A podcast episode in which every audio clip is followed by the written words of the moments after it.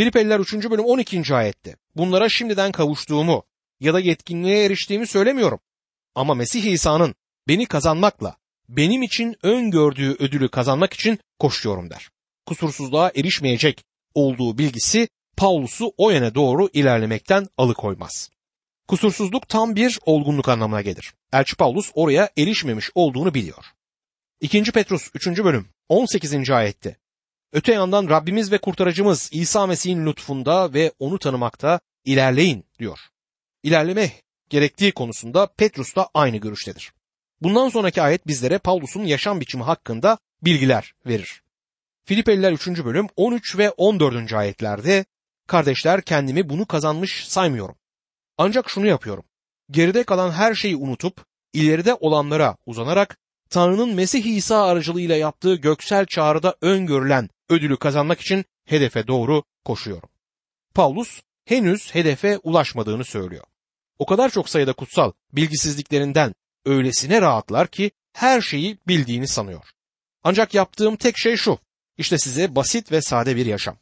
İman yaşamını olması gerektiği yere çekebilirsek gerçekten de karmaşadan uzak bir yaşam olacaktır. Elçi Paulus yaşamını bir noktaya indirgeyerek sadeleştirmişti. Geride bıraktıklarına aldırış etmez. Elçi Paulus tüm hatalarıyla birlikte geçmişi geride bırakmıştır ve geçmişin geleceği için bir handikap oluşturmasına izin vermez. Paulus şimdi de büyüyüp gelişeceği, geleceği beklentisi içinde yaşar. Birisi bugün, dün hakkında endişe ettiğiniz yarındır der. Elçi Paulus kendini ödül için koşan bir koşucuya benzetir. Paulus'un olimpiyatları seyrettiğini hiç olmazsa seyretmek için her fırsata sahip olduğunu hatırlamalıyız.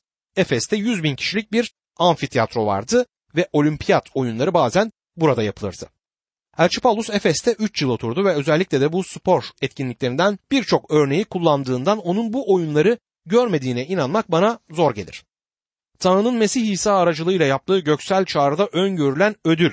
Bu dünyasal bir ödül değildir. Göğe alınmak ve Mesih'in huzurunda olmaktır. Tanrı'nın göksel çağrısı bazen Tanrı'nın göğe çağrısı olarak da çevrilebilir. Bizler Mesih'in huzurunda olacağız. Bizler onun gibi olacağız. Elçi Paulus gelecekte kendisini bekleyenlerin bu tür şeyler olduğunu burada ilan eder. Şimdi bir şey konusunda açık olmalıyız. Bizler kurtuluş için koşmuyoruz. Ödül kurtuluş değildir. Mesih'e ya sahibiz ya da değiliz. Ona ya güveniyoruz ya da güvenmiyoruz. Kurtuluşa sahip olabilmemizin tek yolu Mesih'e iman aracılığıyladır. Bu bir armağandır. Armağan ödülden farklıdır. Ofiste çalışan arkadaşlarım bana bir doğum günü armağanı verdiler. Birisi sana bir hediyemiz var dedi ve bana bir kutu uzattı. Onlara inandım ve kutuyu aldım. Ellerimi arkaya koyup ciddi olduğunuzdan emin değilim. Benim için gerçekten bunu yapmayı isteyip istemediğinizi bilmiyorum demedim. Hediyeyi kabul ettim ve onlara hediye için teşekkür ettim. Onu kazanmak için bir yarışta koşmam gerekmedi. Onun için çalışmam gerekmedi. Çünkü bu bir armağandı. Efesler 2. bölüm 8 ve 9. ayetlerde iman yoluyla lütufla kurtuldunuz. Bu sizin başarınız değil Tanrı'nın armağanıdır. Kimsenin övünmemesi için iyi işlerin ödülü değildir diyor. Kurtuluş bir yarışta kazanılmaz. Kurtuluş kabul edilen bir armağandır. Paulus şimdi sonsuz yaşamı aldıktan sonra ödülü almak için koşmaktadır. Mesih onun için her şey haline gelmiştir ve Mesih'i kazanmak için bir yarışta koşmaktadır. Peki ne tür bir yarış? Bir gün Mesih'in huzuruna çıkacak. Buraya yansıtmak istediği düşünce onun önüne çıktığımda utanmak istemiyorumdur. Yuhanna Mesih'in gelişinde utanmanın mümkün olduğunu söyler. 1. Yuhanna 2. bölüm 28. ayette evet yavrularım şimdi Mesih'te yaşayın ki o göründüğünde cesaretimiz olsun, geldiğinde onun önünde utanmayalım der. Günümüzde Mesih'in gelmesini istediklerinden bahseden pek çok Hristiyan var ama bunun kendileri için gerçekte ne anlama geleceğini bilseler büyük bir olasılıkla onun gelmesini istemeyeceklerdir. Eğer dikkatsiz bir Hristiyan yaşamı yaşayabileceğinizi ve bunun için cevap vermek zorunda kalmayacağınızı düşünüyorsanız tamamıyla hatalı olduğunuzu ben size söylemek isterim. Bugünlerden birinde hayatınızı nasıl yaşadığınız konusunda hesap vermek için yargı tahtının önünde durmak zorunda kalacaksınız. Size yarış alanına çıkıp İsa için yaşamaya başlamanızı öneriyorum. Filipeliler 3. bölüm 15. ayette bunun için olgun olanlarımızın hepsi bu düşüncede olsun. Herhangi bir konuda farklı bir düşünceniz varsa Tanrı bunu da size açıkça gösterecek diyor. Yetkin olanlarımız ya da olgun olanlarımız sözüyle Elçi Pavlus ne demek ister? Sanırım bunu bahçemde olan bir elma ağacımla örnek vererek anlatabilirim. Bir tek elma ağacım var ve bu yıl meyve vermedi. Elmaların bazıları yılın 7. ayında kusursuz durumdalar. Kusursuz elmalar olurlar ama bir ay sonra bu elmalarım halen şu anki durumlarında kalmış olurlarsa kusursuz olmayacaklar. Paulus kusursuz dediğinde kişinin olgunluk bakımından erişmiş olması gereken yere erişmesinden söz eder. Bir başka örnek olarak da bir bebeği örnek verebiliriz. Diyelim ki 17 aylık bir bebeğiniz var. Harika bir bebek ve ödül kazanıyor. Ama onu 17 yıl sonra gördüğünüzde hala size baba demeye çalışıyorsa yanlış giden bir şey olduğunu söyleyebiliriz. Paulus'un kafasındaki düşünce olgunluktu. Paulus buna göre Mesih'te bütün olanlarımızın, onda normal bir şekilde büyüyenlerimizin hepsi bu düşüncede olsun der. Yani Paulus'ta olan düşüncenin aynısına sahip olun. Paulus'la birlikte yarış alanına çıkın ve aynı hedef için ilerleyin demektedir. Başka düşüncedeyseniz Tanrı size gerekeni açıklayacaktır diyor. Belki sizin başka bir düşünceniz var ve belki Tanrı sizin için başka bir şey düşünüyor. Eğer onu yapmaya razıysanız Tanrı onu size gösterecektir. Tanrı istekli bir inanlıya yol gösterir. Mezmur yazarının bizlere yöneltilmek için ağızlarına gem vurulması gereken atlar ya da katırlar gibi olmamamızı söylediğini hatırlamalıyız. Eğer Tanrı'nın sizi öyle yönetmesi gerekecekse bu acı olacaktır. Neden sizi gözüyle yönetmesine izin vermiyorsunuz? Tanrı sizi böyle yönetmek ister. Paulus'un sözünü ettiği şey budur. Tanrı bunu da size açıkça gösterecek diyor. Eğer size yol göstermesini istiyorsanız Tanrı size isteğini bildirecektir. Hristiyanların ah Tanrı'nın isteğini bir bilseydim dediklerini duyuyorum. Bu Rab İsa Mesih'le ilişkinizle ilgili bir konudur. Ona yaklaşmakla ilgilidir. İsteğini size gösterdiğinde bunu yapma konusundaki istekliliktir. Tanrı'nın isteğini keşfetmenin bir formülü yoktur. Kişi dikkatsiz bir yaşam sürüp bir görüm ya da bir melek ya da yeşil bir ışığın görünüp bir kriz anında kendisine yol göstermesini bekleyemez. Tanrı'nın isteğini bilmek, gün be gün onunla yaşamak ve onun tarafından yönetilmek isteğinden doğar. Bu sizi hayat boyunca doğru yolda tutacaktır ve yüreğinize büyük bir sevinç verecektir. Filipeliler 3. bölüm 16. ayette ancak eriştiğimiz düzeye uygun bir yaşam sürelim. Paulus Filipili inanları yarış alanına çıkmaya teşvik etmektedir. Onların ödülü Tanrı'nın Mesih İsa aracılığıyla yaptığı göksel çağrıyı almak için koşmalarıdır. Bundan sonra kendisini örnek göstererek Elçi Paulus devam eder. Filipeliler 3. bölüm 17. ayette kardeşler hepiniz beni örnek alın. Size verdiğimiz örnek uyarınca yaşayanlara dikkatle bakın diyor. Keşke ben de aynı şeyi söyleyebilseydim. Ben böyle bir şey söyleyemiyorum ama Paulus bunu söyleyebildi. Bunu nasıl yapacağınızı öğrenmek istiyorsanız beni seyredin, beni örnek alın demektedir.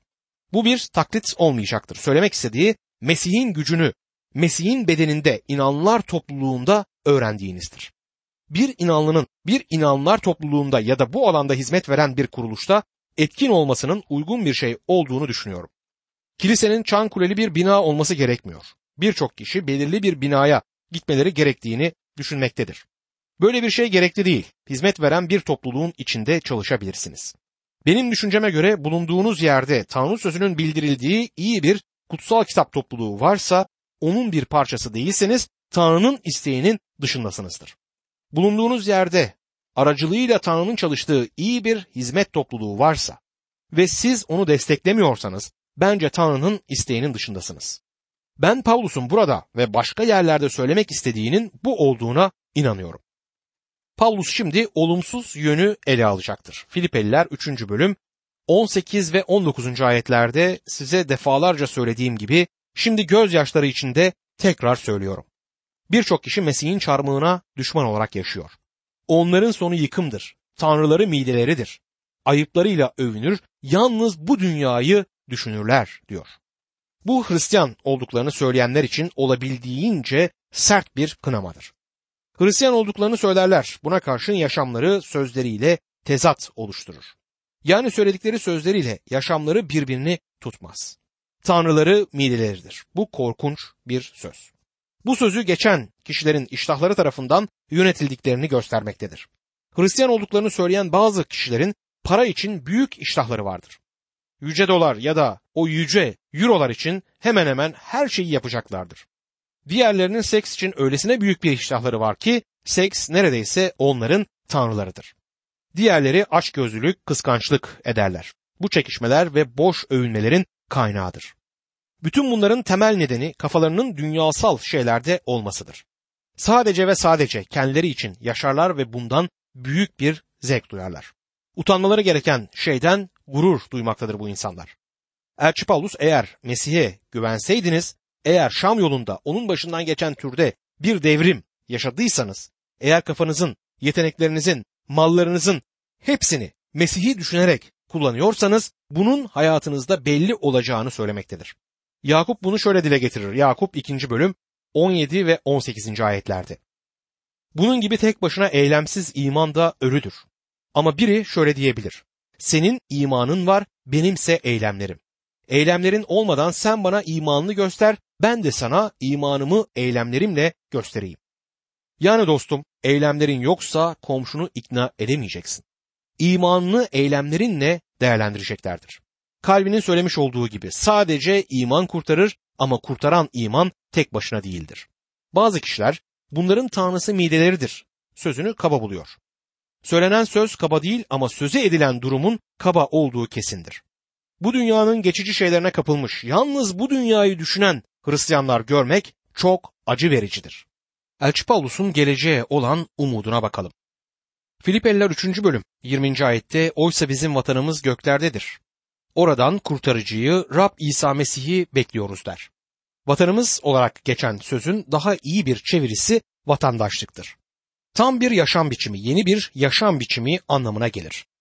Elçi Paulus'un burada kullandığı polite uo sözcüğü bir vatandaş gibi hareket etmek anlamına gelir. Filipi kenti bir Roma kolonisiydi. Filipi'de Roma kanunları uygulanmaktaydı. İnsanlar Roma'da giyilen giysilerden giymekteydiler ve Latince konuşuyorlardı. Her şey Roma'da olduğu gibiydi çünkü burası bir Roma kolonisiydi. Şimdi bugün bir arada olduklarında kendilerine inanlar topluluğu denilen inanlar cennetin bir kolonisi olmalıdırlar ve cennettekilerin davrandığı gibi davranmalı ve cennetin dilini konuşmalıdırlar. Ne yazık ki durum her zaman böyle değildir ama hedefimiz bu olmalıdır. Elçi Paulus bugün bizlerin yeryüzünde Mesih'in elçileri olduğumuzu cenneti ve cennetin mesajını temsil etmemiz gerektiğini çünkü vatanımızın cennet olduğunu söyler. Ve oradan kurtarıcımız olan Rab İsa Mesih'i bekliyoruz der. Paulus inanlının umudunu Tanrı'yı övmenin yüksek düzeyinde dile getirmektedir. Bu onun dönüşünü de sevinç içerisinde beklemek anlamına gelmektedir.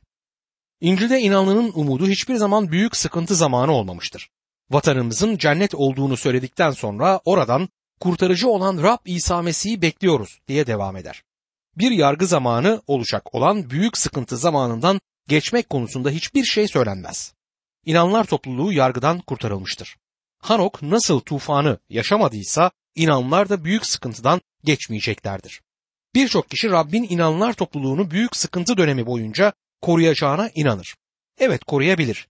Tanrı Nuh'u tufan boyunca gemide korudu. Ama Hanok'u bu dünyadan aldı. Büyük sıkıntı dönemi boyunca Tanrı'ya ait olanlardan iki grup insan olacaktır. Bunlardan biri Philadelphia kilisesine söylediği gibi göğe alınacaktır. Vahiy 3. bölüm 10. ayette sözüme uyarak sabırla dayandın. Ben de yeryüzünde yaşayanları denemek için bütün dünyanın üzerine gelecek olan denenme saatinden seni esirgeyeceğim der. Diğer grup büyük sıkıntıdan geçecek olan gruptur. Büyük sıkıntı döneminden geçecek Yahudi olmayanlardan oluşan büyük bir kalabalık ve İsrail'den de 144 bin kişi olacaktır. Çünkü bu kişiler Tanrı tarafından mühürleneceklerdir. Kilisenin büyük sıkıntı zamanından geçeceği düşüncesinin benim için gitgide daha komik bir hal aldığını söylemek isterim. Bu teoriyi savunanlar kutsal kitapta kilisenin büyük sıkıntıdan geçmeyeceğini bildiren bir tek ayet bile olmadığını söylerler. Bu sözcüklerle dile getirilen bir ayet olmadığı doğru olduğu halde kutsal kitapta kilisenin başka şeyler yapmadığını da bildiren başka ayetler yoktur. Örneğin ben sonsuzluk boyunca bir konumumuz yapacak bir işimiz olacağından eminim. Ama kutsal kitap bu tür bir şeyle ayrıntılara girmez. Ancak kutsal kitap kilisenin gelecek hakkında görkemli, muhteşem bir umudu olduğu konusunda çok açıktır. Birçoğumuz şu anda olduğumuz yerle kilisenin göğe alınması arasında çok ince bir çizgi varmış gibi düşünüyoruz. Ancak kutsal kitap Mesih'in ne zaman geleceğini söylemez. Belli ki Elçi Paulus Rabbin kendi yaşadığı süre içinde döneceğini düşünüyordu ve Paulus'un önce büyük sıkıntıdan geçmeyi beklediğinin bir kaydı yoktur. Hayatında birçok sıkıntı yaşamıştır ama hiçbir zaman bunları büyük sıkıntı olarak yorumlamamıştır. Elçi Paulus mutlu bir bekleyiş içerindedir ve oradan kurtarıcı olan Rab İsa Mesih'i bekliyoruz der. Büyük sıkıntıdan geçtikten sonra ne olacak? Benim kutsal kitabımda böyle bir şey söylenmiyor. Dostum kutsal kitabın hiçbir yerinde inanlılar topluluğunun büyük sıkıntı döneminden geçeceği yazmaz. Elçi Paulus'un sevinçli beklentisi onun büyük sıkıntıyı değil Mesih'in dönüşünü beklediğini ortaya koymaktadır. Filipeliler 3. bölüm 21. ayette o her şeyi kendine bağlı kılmaya yeten gücünün etkinliğiyle zavallı bedenlerimizi değiştirip kendi yüce bedenine benzer hale getirecektir der. Zavallı bedenimiz, alçaltılma bedeni ya da çürüme bedeni olarak çevrilse daha iyi olabilir. Mesih'in dünyasal bedenlerimizi değiştireceği anlamına gelir. Sahip olduğumuz beden dünyasaldır ve her tür sınıra tabidir. Yeryüzüne uygun bir şekle sokulmuştur. Doğal konumumuz göğe alınmak için uygun değildir. Bedenlerimiz dünyasaldır. Kendi yüce bedenine benzer hale gelecektir diyor. Bedenlerimiz çürüyecek bedenlerdir. Bir gün sizler ve ben bu bedenleri bırakıp gideceğiz. Onları terk edeceğiz çünkü onlar çürüyebilir bedenlerdir. Bize yeni bedenler verilecektir. Ben benimkini hemen terk edip onun yüce bedenine benzer halde bir beden almayı hemen şimdi isterim. Rab İsa'nın dirilişinden sonra sahip olduğu bedene benzer bedenler alacağız. Bunlar yüceltilmiş bedenler olacaktır. Elçi Paulus Korintlere yazdığı mektubunda bundan söz ederek 1. Korintliler 15. bölüm 51 ve 52. ayetlerde şöyle der. İşte size bir sır açıklıyorum. Hepimiz ölmeyeceğiz. Son borazan çalınınca hepimiz bir anda göz açıp kapayana dek değiştirileceğiz. Evet, borazan çalınacak, ölüler çürümez olarak dirilecek ve biz de değiştirileceğiz. Burada altı çizili sözcük bir anda aniden sözüdür. Borazan çaldığında. Bu parçanın yanlış yorumlarını ele alırken bazı kişilerin bu borazanı vahiy kitabında sözü geçen meleklerin çalacağını düşündüklerini söylemek isterim. Ancak burada borazanı kimin çaldığı bildirilmez. Vahiy kitabı İsrail'den söz eder. Eski antlaşmada İsrail'in çölde borazanların çalınmasıyla harekete geçirildiği, onları harekete geçirmek için iki gümüş borazanın çalındığını okuyoruz. İsrail borazanlara alışıktır. Biz değiliz. Belki de siz birinci Selaniklilerde kilisenin göğe alınmasıyla ilgili o son borazanı hatırladınız. Birinci Selanikliler 4. bölüm 16. ayette Rabbin kendisi bir emir çağrısıyla, baş meleğin seslenmesiyle, Tanrı'nın borazanıyla gökten inecek. Önce Mesih'e ait ölüler dirilecekler. Bunun Tanrı'nın borazanı olacağına dikkat etmeliyiz. Kim bunu Cebrail'in eline verip Tanrı'nın borazanını Cebrail'in çalacağını söylemiştir. Cebrail'in bir borazanı olup olmadığından bile emin değilim. Baş meleğin sesiyle ve Tanrı'nın borazanıyla gökten inecek olan Rab'dir. Her iki şeyde Tanrı'nın bağırışının asaleti ve görkeminden söz eder. Tanrı'nın sesi insanın içine işler ve insana esenlik verir.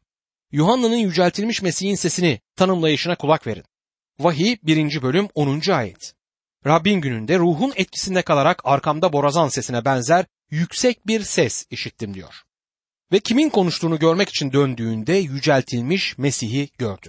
Yuhanna'nın duyduğu ses Mesih'in sesiydi. Kiliseyle bağlantılı borazanlar yoktur. Günümüzde Mesih'in bize sözleri şunlardır. Vahiy 3. bölüm 20. ayet. İşte kapıda durmuş kapıyı çalıyorum. Biri sesimi işitir ve kapıyı açarsa onun yanına gireceğim. Ben onunla, o da benimle birlikte yemek yiyeceğiz. Bu onun akşam yemeğe davetidir. Yemek için bu son çağrıdır. Büyük sıkıntı gecesi çökmeden önce ona gelme davetidir.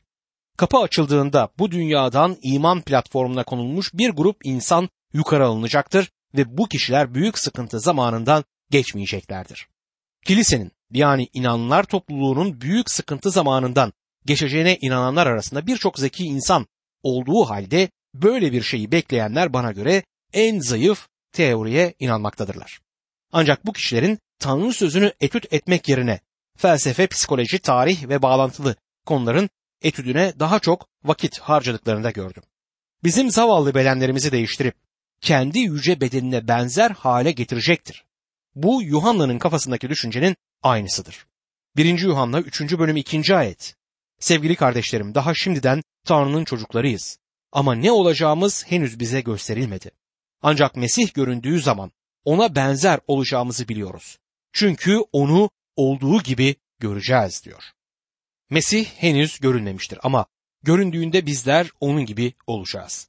Hem Elçi Paulus'un hem de Elçi Yuhanna'nın ilk önce büyük sıkıntı zamanından geçmeyi bekledikleri hakkında en ufak bir iması dahi yoktur.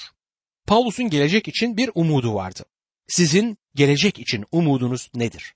Büyük sıkıntı zamanı mı? Dostum, eğer beklediğiniz şey buysa hiçbir umudu olmayan biri kadar umutsuzsunuz demektir.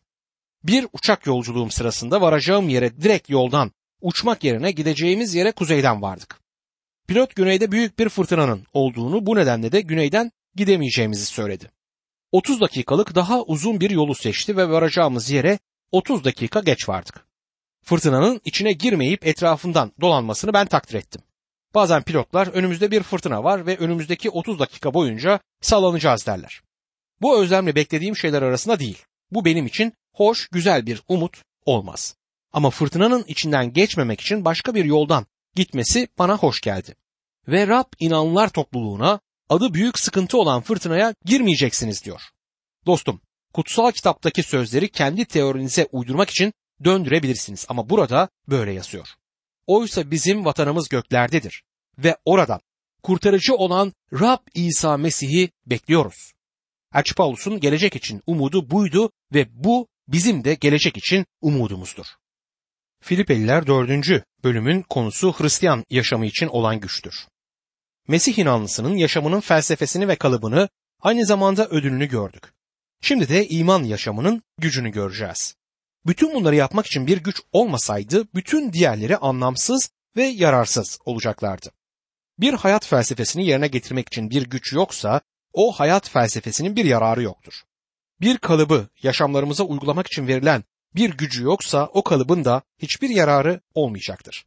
Eğer hedefe ulaşamazsak ödülün de bir anlamı kalmaz. Bu yüzden güç önemlidir. Sanırım kutsal ruhun Elçi Paulus'un Filipeliler 3. bölüm 1. ayette sonuç olarak kardeşlerim Rab'de sevinin. Size aynı şeyleri yazmak bana usanç vermez. Hem bu sizin için bir güvencedir yazdığında bu mektubu bitirmesine izin vermeyişinin nedenlerinden birinin bugün bizlerin iman yaşamını yaşamak için güç olduğunu bilmemizi istediği olduğunu sanıyorum. Bizi güçlendiren Mesih'te her şeyi yapabileceğimizi bilmemiz gerekiyordu. Bu bölümde gücün kaynağının sevinç, gücün sırrının dua ve Mesih'in düşüncesinin gücün tapınağı olduğunu öğreniyoruz. İlk olarak gücün kaynağı olan sevince bakalım. Filipeliler 4. bölüm 1. ayette bu nedenle ey sevgililer sevincim başımın tacı içten özlediğim sevgili kardeşlerim böylece Rab'de dimdik durun diyor. Sevincim ve tacım gördüğünüz gibi bir gün Mesih'in huzurunda olacaklardı ve Elçi Paulus bu insanları Rab için kazandığından ötürü bir taç almayı beklemekteydi. Ayrıca bu kişiler bu dünyada Paulus'un sevinciydiler. Elçi Paulus Filipe'deki inanları gerçekten çok seviyordu. Sevgili kardeşlerim böylece Rab'de dimdik durun diyor ve Paulus'un Efesli inanlara söylediği gibi. Efesliler 6. bölüm 13. ayette bu nedenle kötü günde dayanabilmek, gerekli her şeyi yaptıktan sonra yerinizde durabilmek için Tanrı'nın bütün silahlarını kuşanın diyor. Mesih inancı kişinin yaşamında denge oluşturacaktır. Filipeliler 4. bölüm 2. ayette Evodia'ya rica ediyorum. Sintihi'ye rica ediyorum. Rab yolunda aynı düşüncede olun diyor. Şimdi Filipi Kilisesi'ndeki tek soruna gelmişlerdir. Yüzeyde bir dalgalanma vardı ama bu önemli bir dalgalanma değildi. Elçi Paulus mektubunun sonuna kadar bunun sözünü bile etmemişti. Belli ki bu iki kadın birbiriyle konuşmuyorlardı. Bunu Filipili inanlara Rab'de aynı düşünceye sahip olmalarını öğütlediğinde yani Filipeliler 2. bölüm 2. ayette zaten görmüştük. Böyle söylemekle onların birbirlerinin fotokopileri olmalarının gerektiğini anlatmak istemiyordu. Başka birçok konuda farklı düşünceleri olabilirdi. Ama Mesih'in düşüncesine sahip olan iki kişiyi birbirinden ayırmaması gerekiyor bu farklı düşüncelerin. Her üyenin farklı buna karşın hepsinin Mesih'te bir ve birlik içinde olması Mesih'in bedeni hakkında muhteşem resimlerden birini bizlere sunar. Filipeliler 4. bölüm 3. ayette evet gerçek yoldaşım sana da yalvarırım bu kadınlara yardım et Çünkü onlar benimle, Clement'le ve adları yaşam kitabında bulunan öbür emektaşlarımla birlikte müjdeyi yaymak için mücadele ettiler diyor. Bu iki kadının ilk kilisede önemli konumları olduğu açıktır.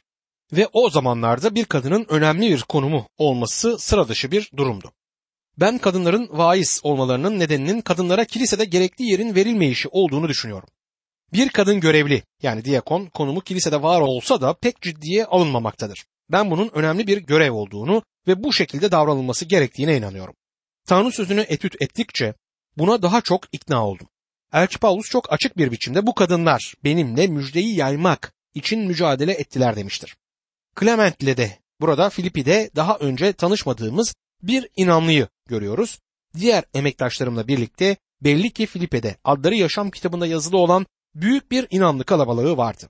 Önemli olan buydu. İsimleri yaşam kitabında bu insanların yazılıydı.